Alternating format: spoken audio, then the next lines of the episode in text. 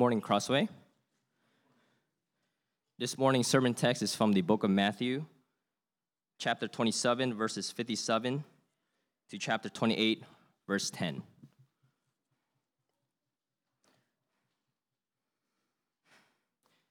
Matthew 27, verse 57.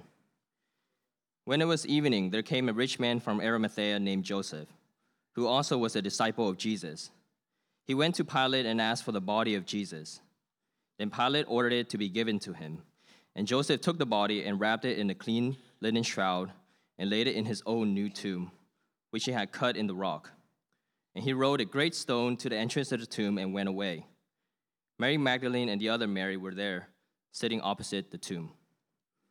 The next day, that is, after the day of preparation, the chief priests and the Pharisees gathered before Pilate and said, Sir, we remember how that impostor said while he was still alive, After three days I will rise.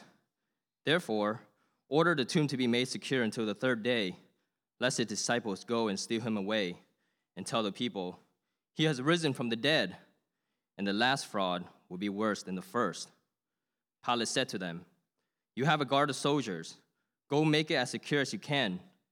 So they went and made the tomb secure by sealing the stone and setting a guard. Now, after the Sabbath, toward the dawn of the first day of the, of the week, Mary Magdalene and the other Mary went to see the tomb. And behold, there was a great earthquake, for an angel of the Lord descended from heaven and came and rolled back the stone and sat on it. His appearance was like lightning, and his clothing white as snow. And for fear of him, the guards trembled and became like dead men. But the angel said to the women, Do not be afraid, for I know that you seek Jesus who was crucified. He is not here, for he has risen, as he said. Come, see the place where he lay. Then go quickly and tell his disciples that he has risen from the dead. And behold, he is going before you to Galilee. There you will see him. See, I have told you. So they departed quickly from the tomb with great with fear and great joy, and ran to tell his disciples. And behold, Jesus met them and said, Greetings. And they came up and took hold of his feet and worshipped him. Then Jesus said to them, Do not be afraid. Go and tell my brothers to go to Galilee, and there they will see me. This is the word of God.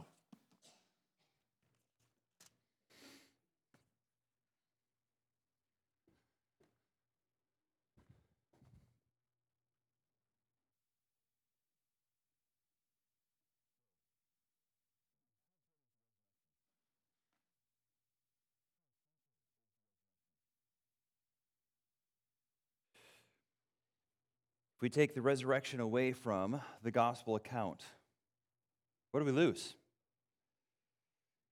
Have you ever wondered why it's so important to have the resurrection? I know for my own um, interaction with others, oftentimes when I share the gospel, the resurrection feels like not as essential as his death. Uh, the focus on the payment for sins being the death of Christ and how his payment in that death is sufficient for our guilt and the penalty of sins. And it feels as though the resurrection is like a it's an epilogue. It's like that line after a movie is over where they tell you what happened to the characters that represent real historical people. It's kind of like, oh, that's interesting. It's nice to know that that guy that won the race later became a congressman. It's, it's nice to know, but it's not essential to the story that was presented. I would suggest to you that although Matthew uh, subtly makes the point. The rest of the New Testament clearly affirms what Matthew seems to be pointing us toward, and that is the resurrection is essential for our salvation. In fact, I would suggest to you that the historical event of the resurrection reveals that Jesus is the victor over death. And that matters for multiple reasons theologically and for our salvation. Uh, perhaps you, you are aware of this, but as precious as a vehicle might be, a car, if you were to buy a car and not put any gas in it, that vehicle becomes nothing more than a very expensive lawn ornament. I remember driving across country with my brother, who at the time was driving his Nissan Maxima that was a diesel and got fantastic mileage. And we were between gas stations. I think this was somewhere in Nebraska at about 2 in the morning. And he knew that between gas stations, there's about 12 miles and he was at 494 miles, and he's like, I think I can make it 500. He did. about 501, right between both gas stations at 2 in the morning in the middle of Nebraska. Do you know who had to walk to get gas at 2 in the morning? His 16 year old brother, who didn't yet have his driver's license, trudging through the Nebraska highways. I had like two cops stop me. A car without gas does no good. The story of Jesus Christ's life and death requires a resurrection or it does no saving good. So here's what the Gospels give us at the, uh, the letters that Paul writes and John writes later, and Jude. Uh, they don't explain to us the story the way Matthew, Mark, and Luke and John even explain it to us. We have a historical account because the death and resurrection of Jesus Christ is historical and accomplished fact. This has happened. There are more witnesses to the resurrection than would ever be required in any court of law to establish and prove evidence. And in fact, the apostles and many of the witnesses did not get personal gain, but personal shame, suffering, torture, and death because of their conviction, and not one of them ever leaked. It was a sham and a lie. It is established as historical fact, it is true. And Matthew anchors our confidence theologically in the narrative and the historical account, giving us a record so that we would know that our faith is not merely just in the spiritual claims of a resurrection, but in real historical events that happen to prove to us that Jesus has lived, he has died, and he has been raised again. And that historical record is also proof of the spiritual and invisible power of God raising the Savior from the dead, having paid the full price of sin. It is essential for our salvation that we know that the life and death and resurrection of Jesus Christ are not only established historical fact, but they are the basis by which we are saved.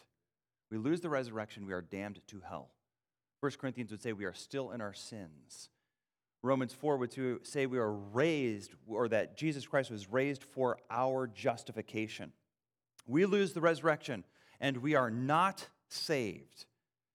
And in fact, we lose the hope of eternal life. We thereby lose all the hope of all of the costs that Jesus Christ tells us to bear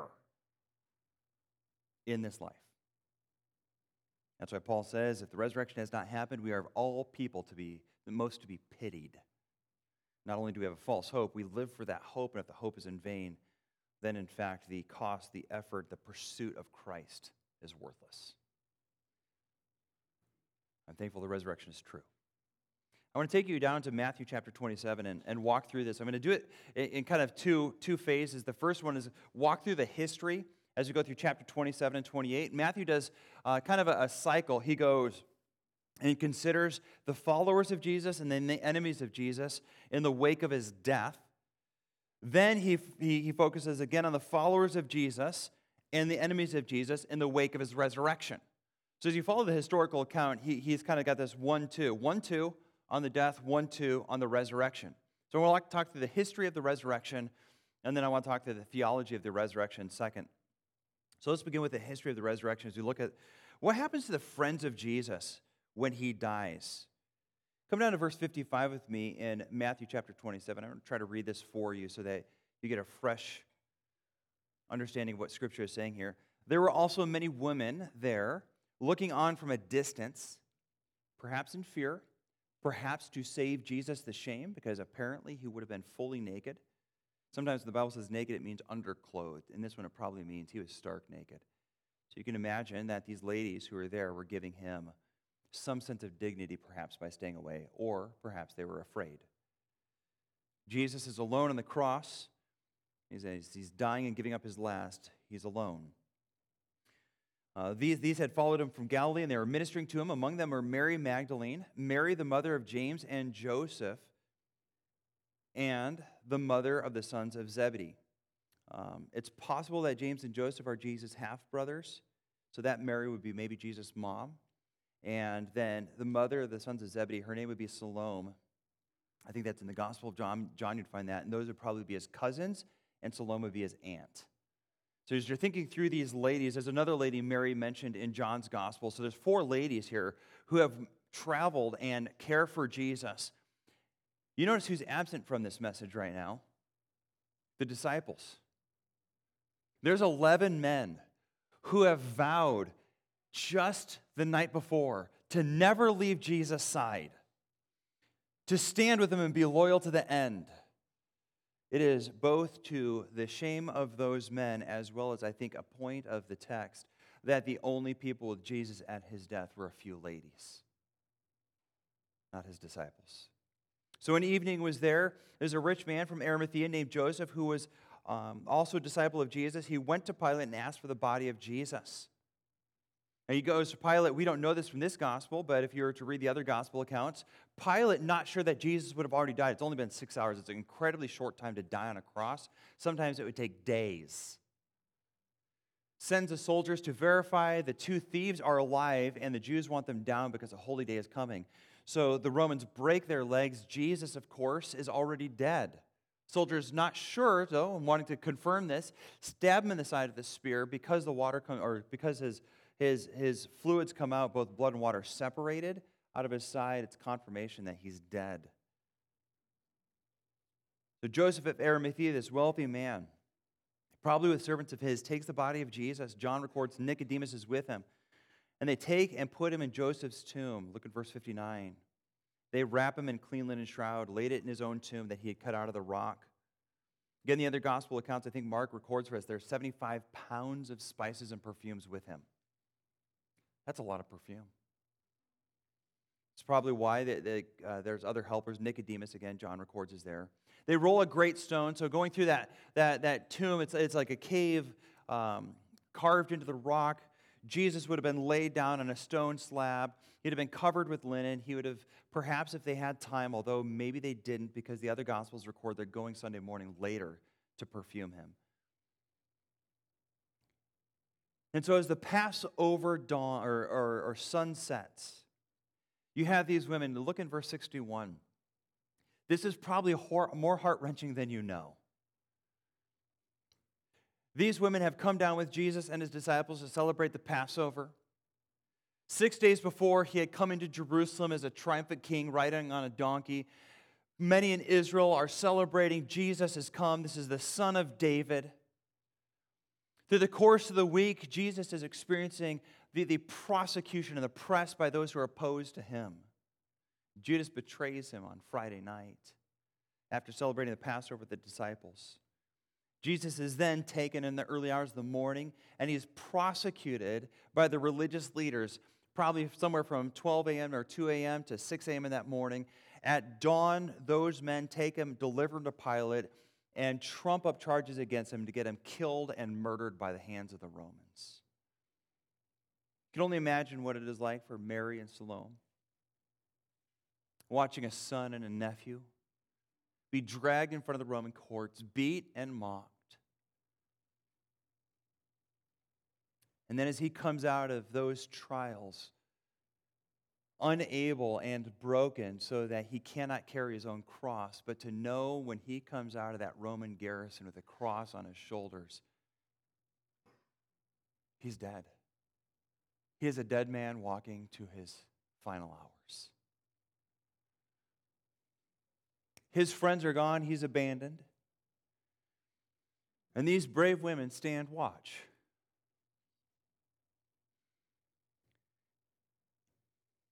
As their sweet Lord is killed.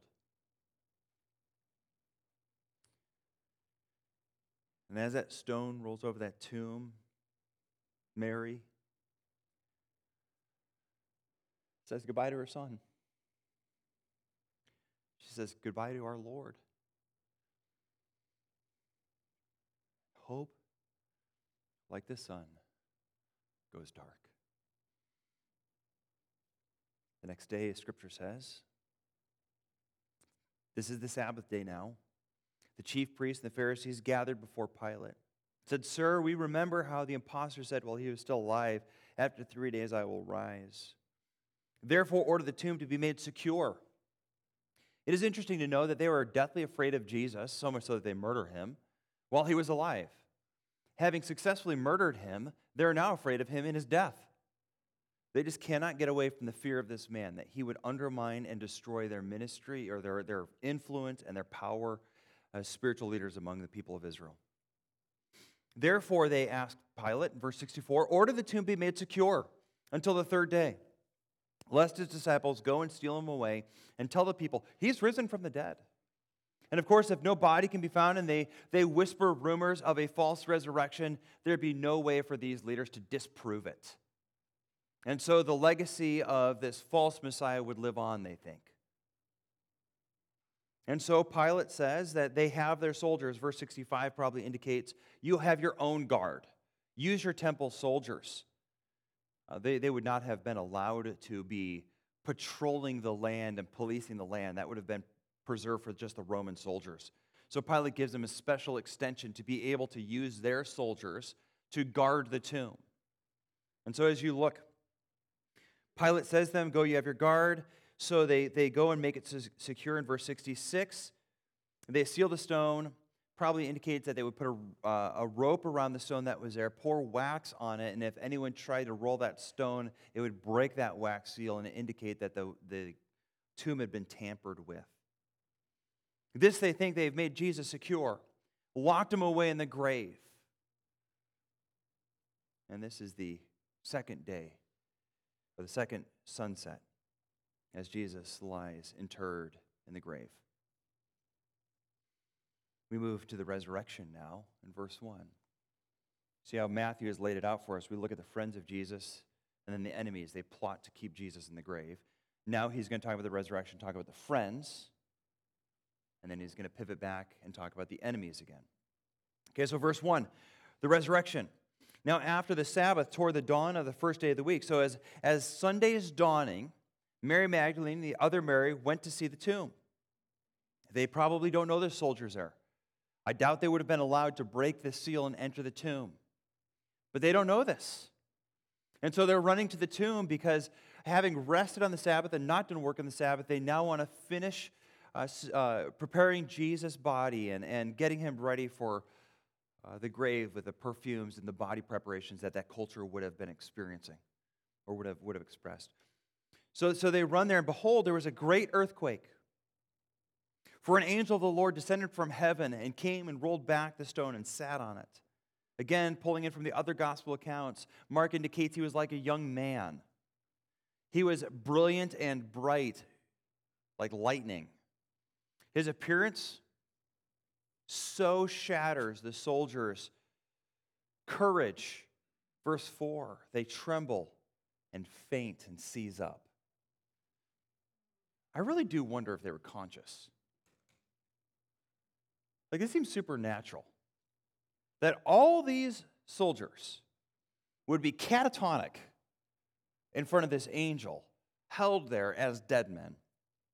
And if they were, I can only imagine as these soldiers are laying on the ground and the angel rolls back the stone and Jesus steps out, resurrected, triumphant over sin, what those soldiers would have been thinking if they were conscious.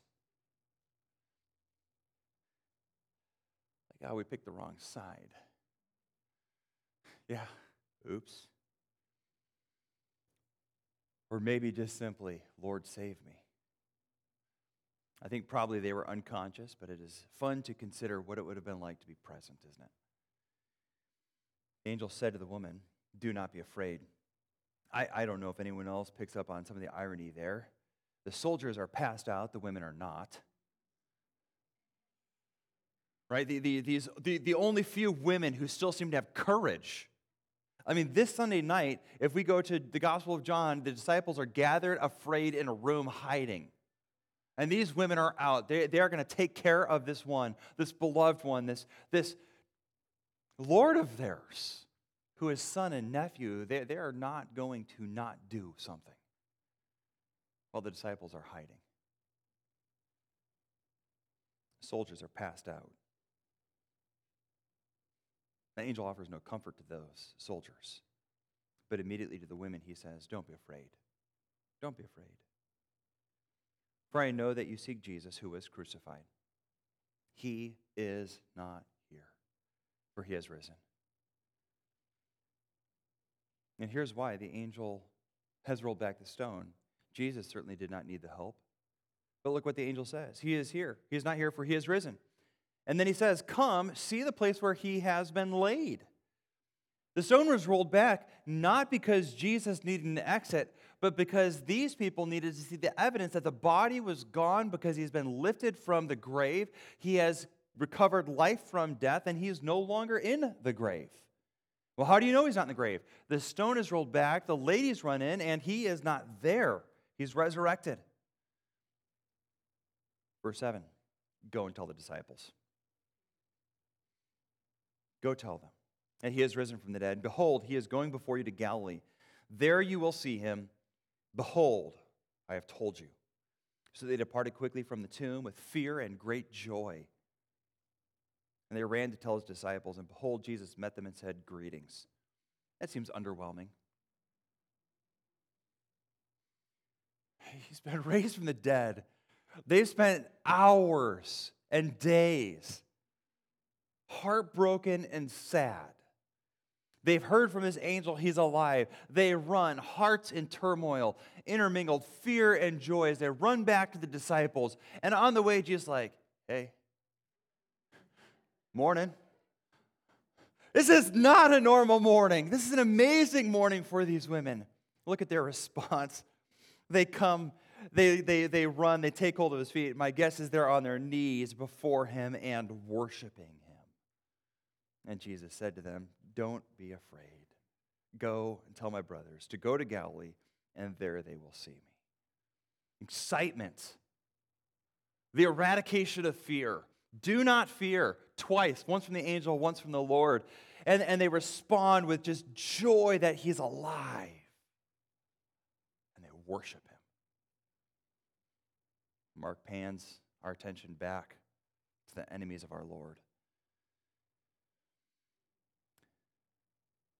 While they were going, some of the guard went to the city. So the, the ladies are running to tell the disciples with joy.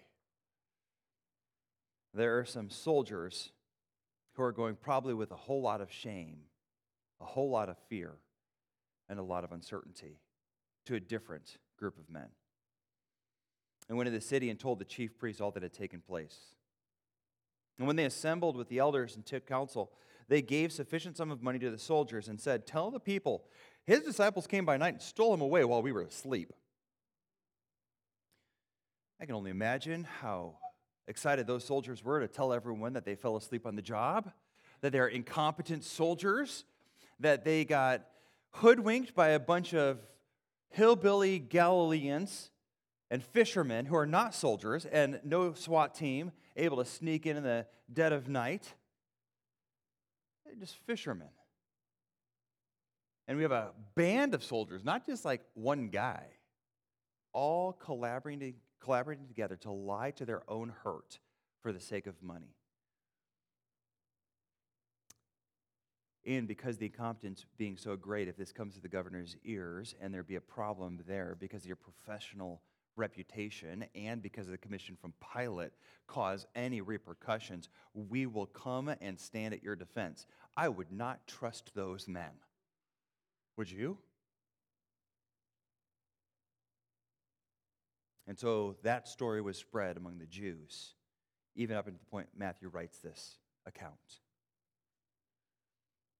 I think it's worthwhile before we move to, to consider other implications of the resurrection, just to pause for a moment and ask a question I think Matthew wants us to think.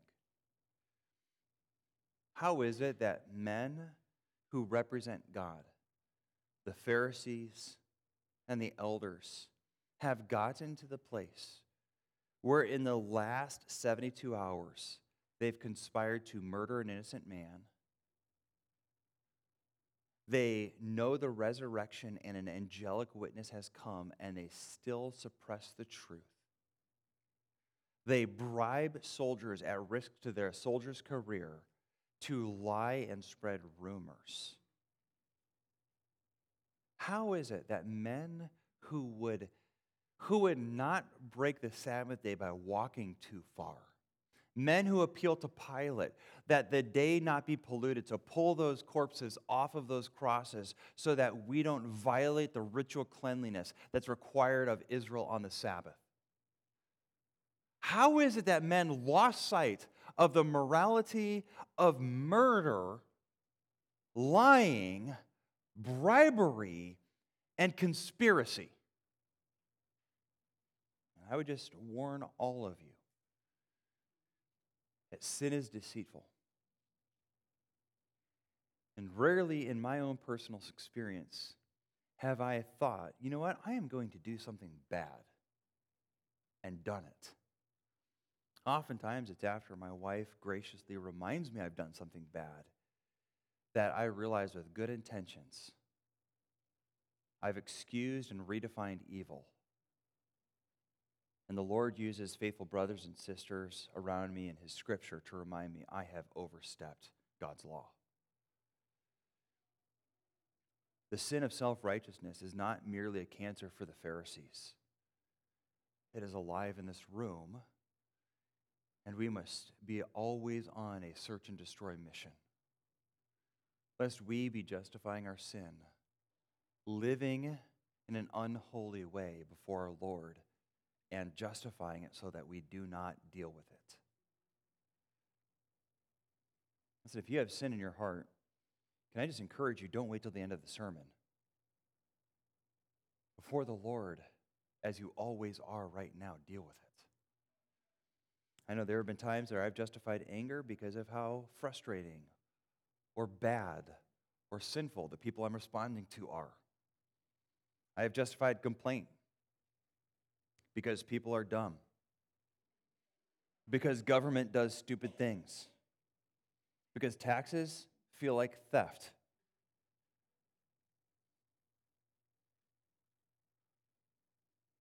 We complain about people and we slander them. And we call it getting counsel. We are negligent on our Bibles and we call it forgetfulness. We do not pursue a ruthless goal of holiness out of love and faith for our Savior because we excuse it through not wanting to be legalistic. I'm confident Jesus was not legalistic. And he was committed to holiness like no other. We are concerned that perhaps we might be thought too good for this earth and hypocritical if we pursue holiness. And so we displease our Lord rather than trusting Him with our reputation. If you have excused sin,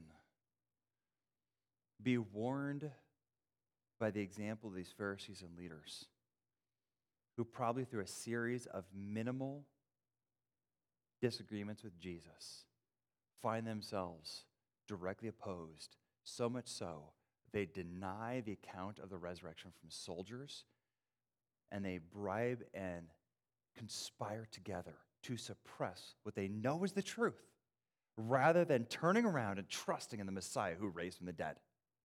How blind do you have to be? I don't know. I just don't want that to ever be me. Isn't that where you're at, believers? You don't ever want to be in those shoes. So, blind to who you are, you would deny Jesus. So, the way you prevent that is by being ruthless with yourself, always on that seek and destroy mission against sin, always assuming the worst about yourself and the best about others. That's how we do that. I don't think that's Matthew's central point, and so I don't want to spend too much time on that. I just as I was reading through that, I was impressed that our church needs to be reminded again and again sin is a liar, sin is deceitful, sin will tell us we're doing good when we're doing evil. Nothing secures death like a cancer victim who doesn't know they have it. And nothing brings corruption in the church and the Christian more than sin when we don't admit it and repent. There is a fascinating section in this account that we need to pay attention to. It's the only occurrence in the scriptures of this account. And Matthew puts it in, I think, in a strategically important place, but a confusing place. So let's, let's all look there. Come down with me to chapter 27, verse 45. He speaks of the resurrection here in a way that should call our attention to it. So we go about the sixth hour, there's darkness over all the land until the ninth hour. About the ninth hour, Jesus cried out with a loud voice, saying, Eli, Eli, lema sabachthani. Okay, so this is from 3 p.m. to 6 p.m. ish. And as, as the sun is getting ready to set, Jesus passes away here. Verse 47 Some of the bystanders hearing it think he's called for Elijah. One of them at once took, uh, once ran and took a sponge, filled it with sour wine, and put it on a reed, and gave it to him to drink. But the other said, Wait, let's see whether Elijah will come to save him. And Jesus cried out again, and with a loud voice yielded up his spirit. And now Matthew gives kind of this aside. Two theological things happen. And I say theological, they're two side events. They're not the death of Jesus, they're not the resurrection of Jesus. The first is this the temple curtain is torn. I would think that this is the curtain that divides the Holy of Holies from the holy place. Verse 51 the curtain of the temple was torn in two, from top to bottom. Memory escapes me how long this curtain was, but uh, I think it was 15 or 30 feet tall. So when it starts to tear at the top, it's way taller than any guy can reach. It's not a human made tear, it's very clear. It's torn from top to bottom. The tombs were also opened, and many bodies of the saints who had fallen asleep were raised. And coming out of the tombs after his resurrection, they went into the holy city and they appeared to many. Did anyone notice that on the reading through scripture, going through like the, the account in Matthew here? I want to read that. Verse 52 The tombs were opened, and many bodies of the saints who had fallen asleep were raised. And coming out of the tombs after his resurrection, they went into the holy city and appeared to many.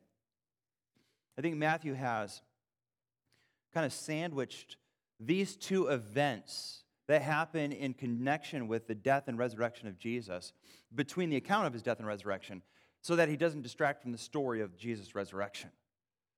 But I think he also does it to push upon us a, a couple observations about the death of Jesus. Some of you have been bedside when someone has passed away. I have never personally had that experience. But if someone passed away, and at the same time, there's a massive earthquake, and God's temple curtain is torn, God is witnessing something special has just happened. Right? This is not merely the death of a mere man. Something significant is happening here. And we've spoken about this in weeks past how, with the curtain torn, access to God has now been opened through our new and living way, Jesus Christ. We now have access directly to God through Him. And the curtain being torn, the curtain that separated the holy presence of God from those of us who are sinners, is significant theologically. But it's not precisely the death of Jesus, is it? It's a byproduct of it. That is, the curtain was torn because God tore it. God was saying something happened in the death of Christ you need to know about. Jesus' death just didn't happen as ours will. I think Matthew is making the point just like with the curtain, so too there's a resurrection. So I'm going to work backwards a little bit in the text here just so we get the timing right. I think Matthew includes it because he's just dealt with the curtain. And then you look in verse uh, 54, excuse me, 53, coming out of the tombs after his resurrection. So when does this resurrection happen? Probably, I would say, immediately after his resurrection. So probably Sunday morning, there's another earthquake, right? You see that in chapter 28, verse 2. That earthquake happens. Jesus is raised from the dead, and he's not the only one. There are more people raised from the dead on that Sunday morning. They come out of the tombs, and, and it's interesting because the type of person resurrected is also significant. Who's resurrected? It says saints. I, I wish it didn't say saints. I wish it said something like holy people because you'd say the parallelism better. So, so you have and the bodies of the holy people who had fallen asleep were raised, and coming out of the tombs after his resurrection, they went into the holy city. So it's holy people going back to the holy city because the holy lamb has just died and been raised again and recovered his people. And you see this, this little window into what salvation truly is. What is salvation? The curtain is torn and we have access to God. But now we see the type of person God raises from the dead is someone who is His and holy, not because they're holy in and of themselves, but made holy by the blood of Jesus Christ. We could use this almost as code for true devout believers. Since these would have passed away before the life and death and resurrection of Jesus Christ had all been accomplished, we would say these are probably Old Testament saints, Old Testament believers. Those who had truly trusted in God for their salvation what is the anchor of the Old Testament salvation then? When did these people get raised from the dead? When Jesus was raised from the dead, right? After he's raised from the dead. So, who is the Savior of the Old Testament saint? Jesus Christ is the Savior of all men. But he, especially in this text, reminds us that Jesus Christ, in his life, death, and resurrection, secures for the Old Testament, even though they never knew Jesus of Nazareth by name, he is their Savior. Not only does he prove that in giving us this little glimpse, I think he proves that the resurrection was the final securing act of Jesus Christ to bring us full salvation. In some ways, you could say uh, the resurrection is a certificate. It's the diploma that proves all of the work of Christ has actually been accomplished and certified by God's approval.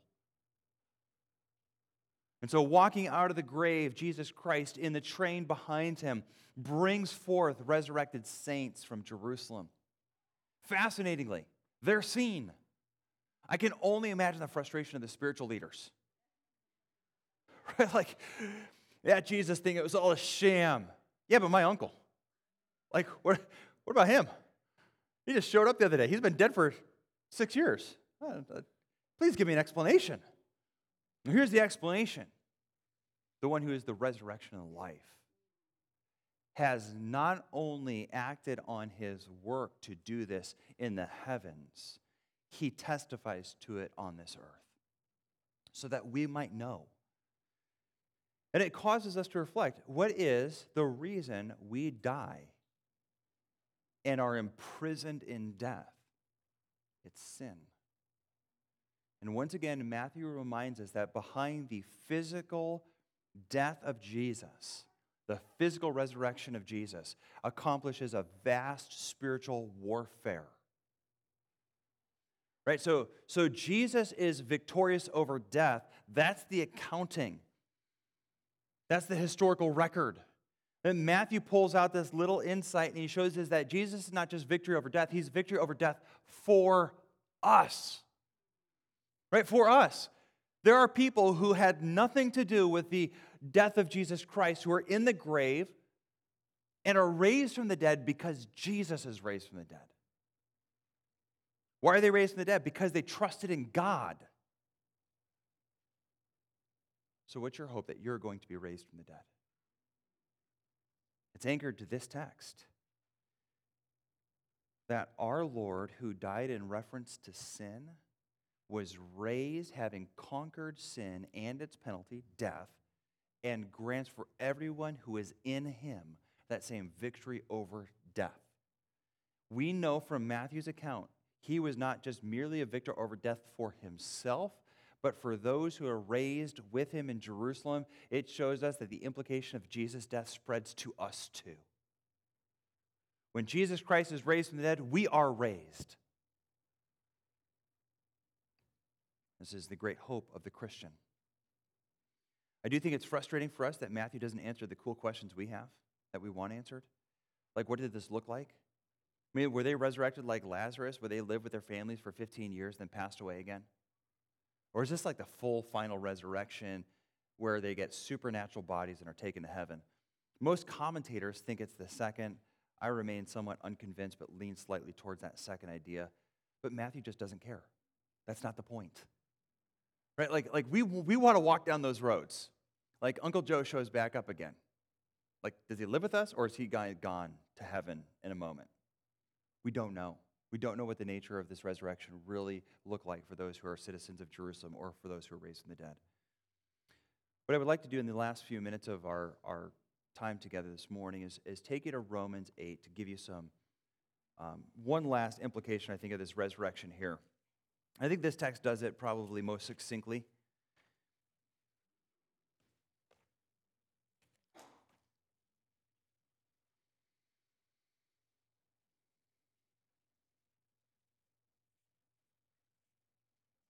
So we come to Romans 8.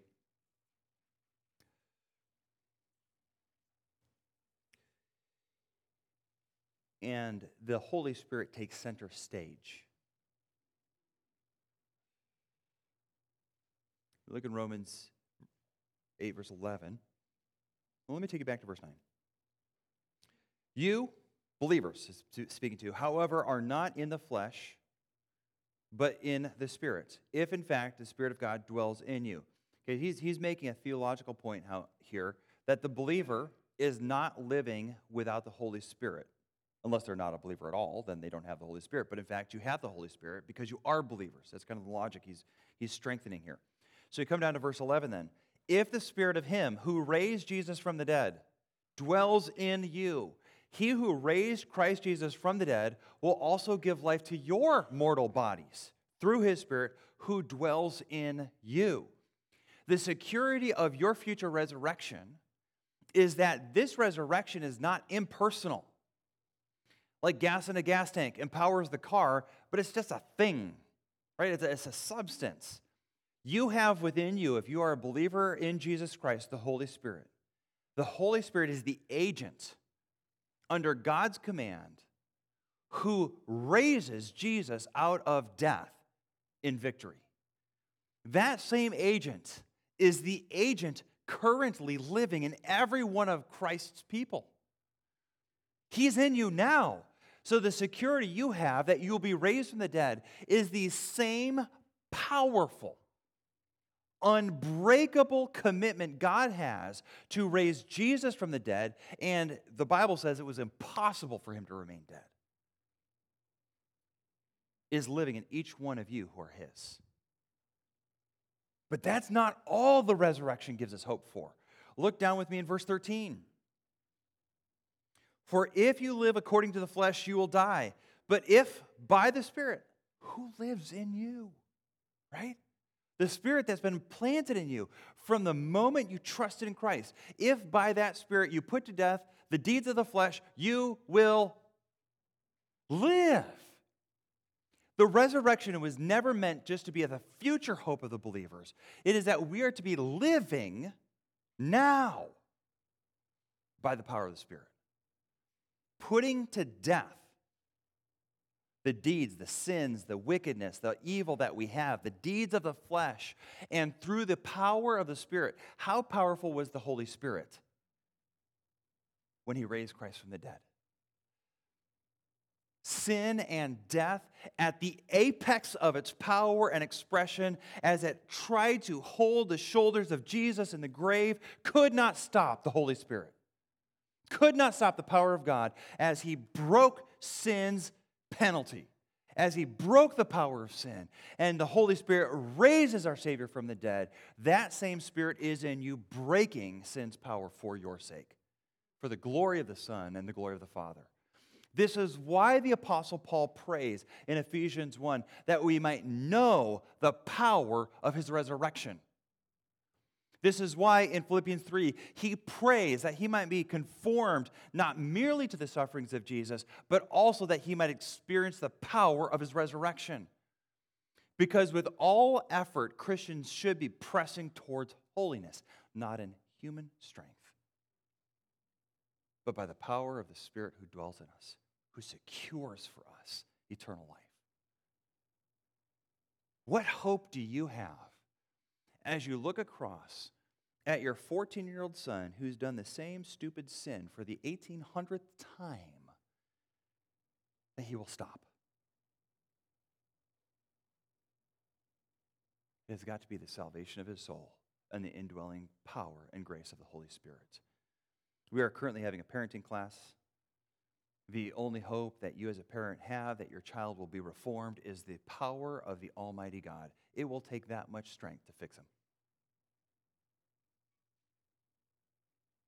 And just as a, as a side note, so give him the gospel first. And if he be not saved, pray for God to work. And if God works and saves him, you and the Almighty Holy Spirit can have great hope, right? Because the Spirit is at work in your child. I think more depressing for those of you who are in the battle against personal sins, maybe within your, your marriages or workplace, you have some entrenched struggles. What gives you the confidence that you can get victory and climb out of those habituated sins? It is this that the God who raised Jesus Christ from the dead dwells in you to give you victory over that sin. So fight with faith and hope and God's Spirit. Fight. Actually, the words in Ephesians are the immeasurable greatness of his power towards us. Because God has successfully used the power, his power to defeat death, we can be confident that having broken the penalty of sin, defeated the power of sin, that for the believer, he enables us to experience that same victory over sin today so that we might have life. So let me just end with those applications. If you're saved, you have hope. You can be like Jesus. If you're saved, you have the hope of the resurrection. The hope of the resurrection is what invigorated our Savior to die. Do you realize that? That for the joy set before him, he endured or despised the shame.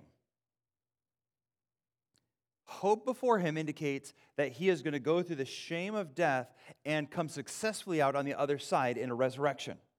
He presumed the resurrection and it energized him to die because the joy set on the other side of his death. It's one of the ways we can find in the resurrection not merely the hope of power, but the hope of reward. It's worth it. There's something more than this life. When you are raised from the dead, you're not merely alive again, you are alive and in the presence of your Savior who rewards righteously for all of the suffering, for all of the work, for all of the labor for his accounts. It's worth it. There are times that I think that we just kind of feel like sin is not worth fighting against. There are times where we feel like being in God's word is just not valuable. Just a word of testimony. The really, really godly men in our church get up at 6 a.m. on Friday mornings and get together for a Bible study. Some of you are so godly you don't need to be there. It's just the really, really godly ones who have to be there. We need more of it. So we're going through 2 Timothy.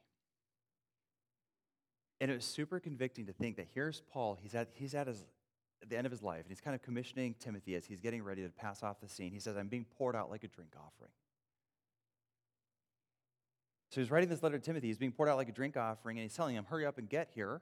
Winter's about to set in. It's cold. Bring my coat and my books. He's about ready to die, and he wants to know more about his Savior. He wants to read and study the Bible more. He didn't get to retirement and be like, you know what? I've been a pastor for a long time and doing this apostle thing.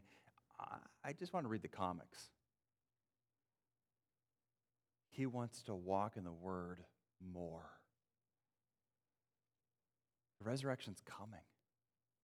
We should never stop pursuing Jesus. It's so worth it to walk with Jesus, to know Him, to know the power of His resurrection to share in his sufferings in this life because there is a resurrection. If you have not trusted in Jesus Christ, this hope is not yours yet. Trust in him. The Pharisees, the leaders, they stand opposed to Jesus, and you can see the moral decay. The more they oppose Jesus, the more immoral and wicked they become. Come to Jesus, and you get saved from sin, from its power, from the penalty and its death. You get saved. You have hope. You can be holy because Jesus saves you through the Holy Spirit and rescues you. Come to Jesus. Ask God to forgive you. Turn your heart over to Him. Commit to loving Him forever, and God will save you forever. You will never, ever have cause to fear death. This is the victory Jesus promises. Christians, if the resurrection is true, do you live in the hope of it? Jesus is victor over death for your sake. Follow him. Live for the joy of the resurrection. Live empowered by the Spirit against sin. Live for the resurrection because it's coming. Let's pray. Father in heaven, thank you so much for the word of Christ. We are humbled by the sweetness of the story as we see real figures walking through real moments in history, heartbroken because the Lord of hope has died. We see the courage of a few women and a couple men as they risk reputation and maybe even life, expressing their loyalty to the Savior in acts of devotion and commitment and care. On the other hand, we see the enemies of the cross, self deceived, filled with pride. Oh Lord, help us not to be like these men. Awaken in our own hearts a commitment to pursue holiness by making sure that we do not let sin lie, that we quickly repent, that we pursue holiness for the sake of Christ. God in heaven, I ask that through the work of the Spirit, that this morning there might be people who are awakened to the goodness and the work of Christ and they might put their faith in him and spiritually be raised to life this day. And I ask that that would culminate in a strong confidence that all people in this room who have put their hope in Jesus will be raised for eternal life at some point in the future. So, Lord, we know that your son's labor was not in vain. And we know too now, because of the resurrection, that our work, that our effort, that our commitment to you, that our love for you, that our faith expressed in small moments of suffering, in big moments of sacrifice, in just the commitment to be present with your people, in the willingness to forgive deep injury, that in these things, Lord, there is rich reward because our labor is not in vain. There is a resurrection for us, and we are resurrected to rewards forever in the presence of our Lord. So help us to be strengthened with this confidence. I pray your church would be more holy as they meditate on the resurrection of our Savior. We ask this that Jesus might be glorified among us and through us. In his name we pray, amen.